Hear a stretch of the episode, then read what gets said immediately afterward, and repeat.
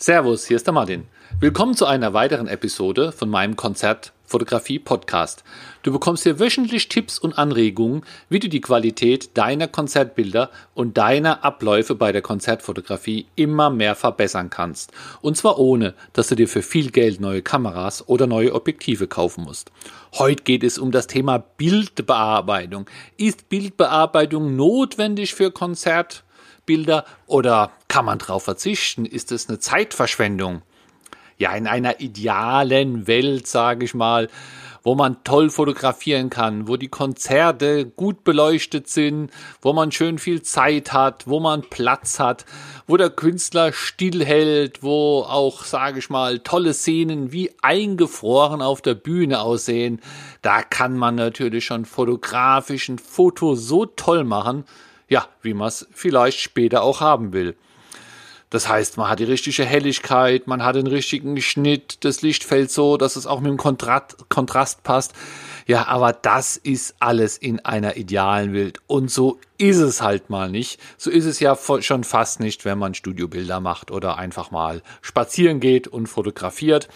Man ist dann zwar schon nah dran, aber es gibt dann doch immer wieder was zum Verbessern oder zum Korrigieren. Deswegen in der Konzertfotografie müssen wir oft den Schnitt verbessern. Die Bühne ist sehr dynamisch. Wir stehen mal links, wir stehen mal rechts. Der Künstler ist mal links, er steht mal rechts. Wir können zwar zoomen, aber ja, das dann auch nur, nur beschränkt. Und dann hat man manchmal halt auch störende Bildelemente drauf. Das heißt, du willst ein schönes Porträt vom Künstler machen, aber dann ist am Rande noch dieses neongrüne leuchtendes Notausgangsschilds drauf.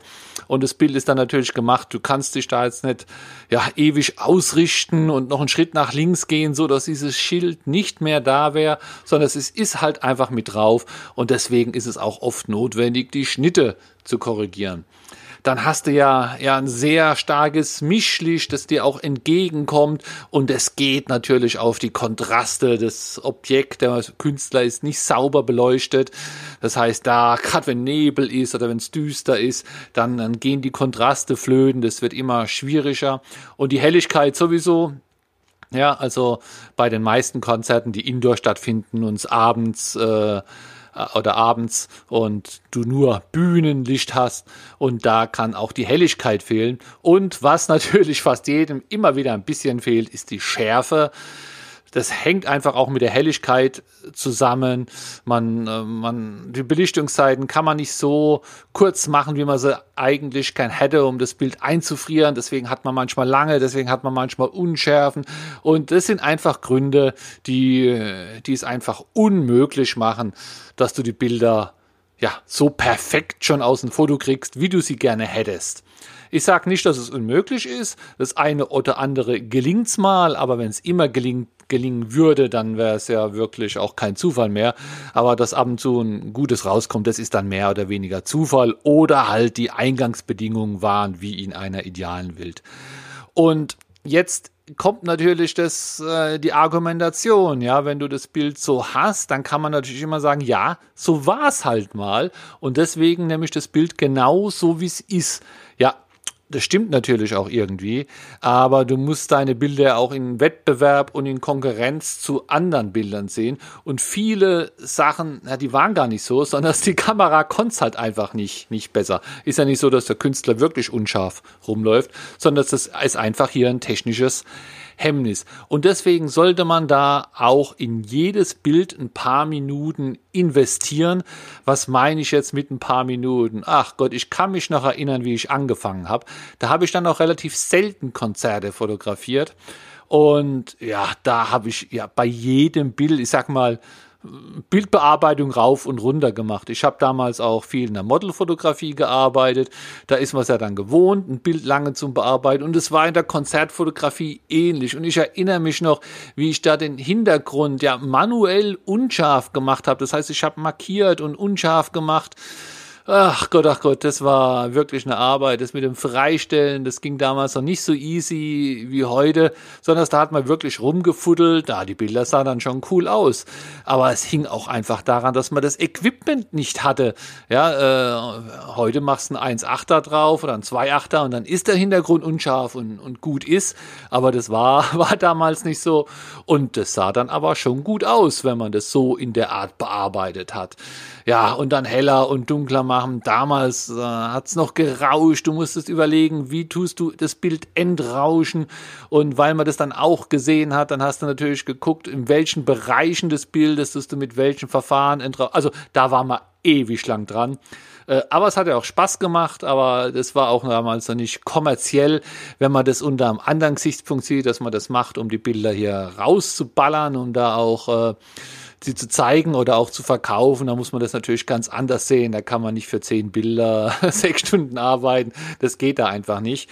Und äh, deswegen sollte man die Zeit kurz halten. Und meine Tipps hier, was du in der kurzen Zeit machen solltest, das ist als erstes, würde ich dir empfehlen, den Schnitt anzugucken. Wenn du zufrieden bist mit dem Schnitt, umso besser, dann hast du da einen Arbeitsschritt gespart. Aber wenn nicht, es geht so schnell, wie du den Schnitt ein bisschen veränderst. Du kannst die Maus oder das Tool so einstellen, dass es immer ein 2 zu 3 Mal Schnitt macht. Das heißt, du musst einfach das Kästchen aufziehen, vielleicht ein bisschen äh, drehen, dass das Bild besser aussieht oder ein bisschen verschieben. Also man hat in, in vier, fünf Sekunden hast du ein Bild einen neuen Schnitt verpasst und äh, das sieht man aber dann, finde ich, finde ich wirklich. Ähm, viel schlimmer ist es, wenn man es halt nicht macht und man hat so störende Elemente drauf.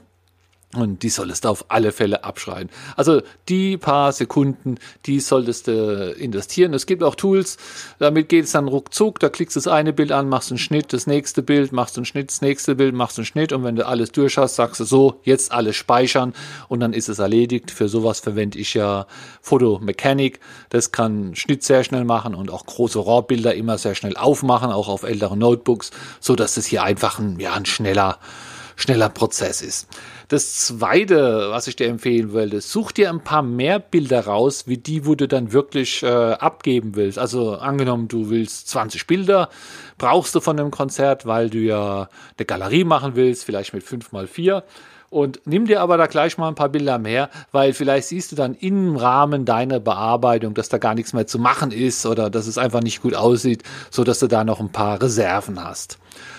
Und dann, ja, dann rede ich hier auch gar nicht von Bildbearbeitung. Ich will das mal ein bisschen unterscheiden, sondern von Korrekturen.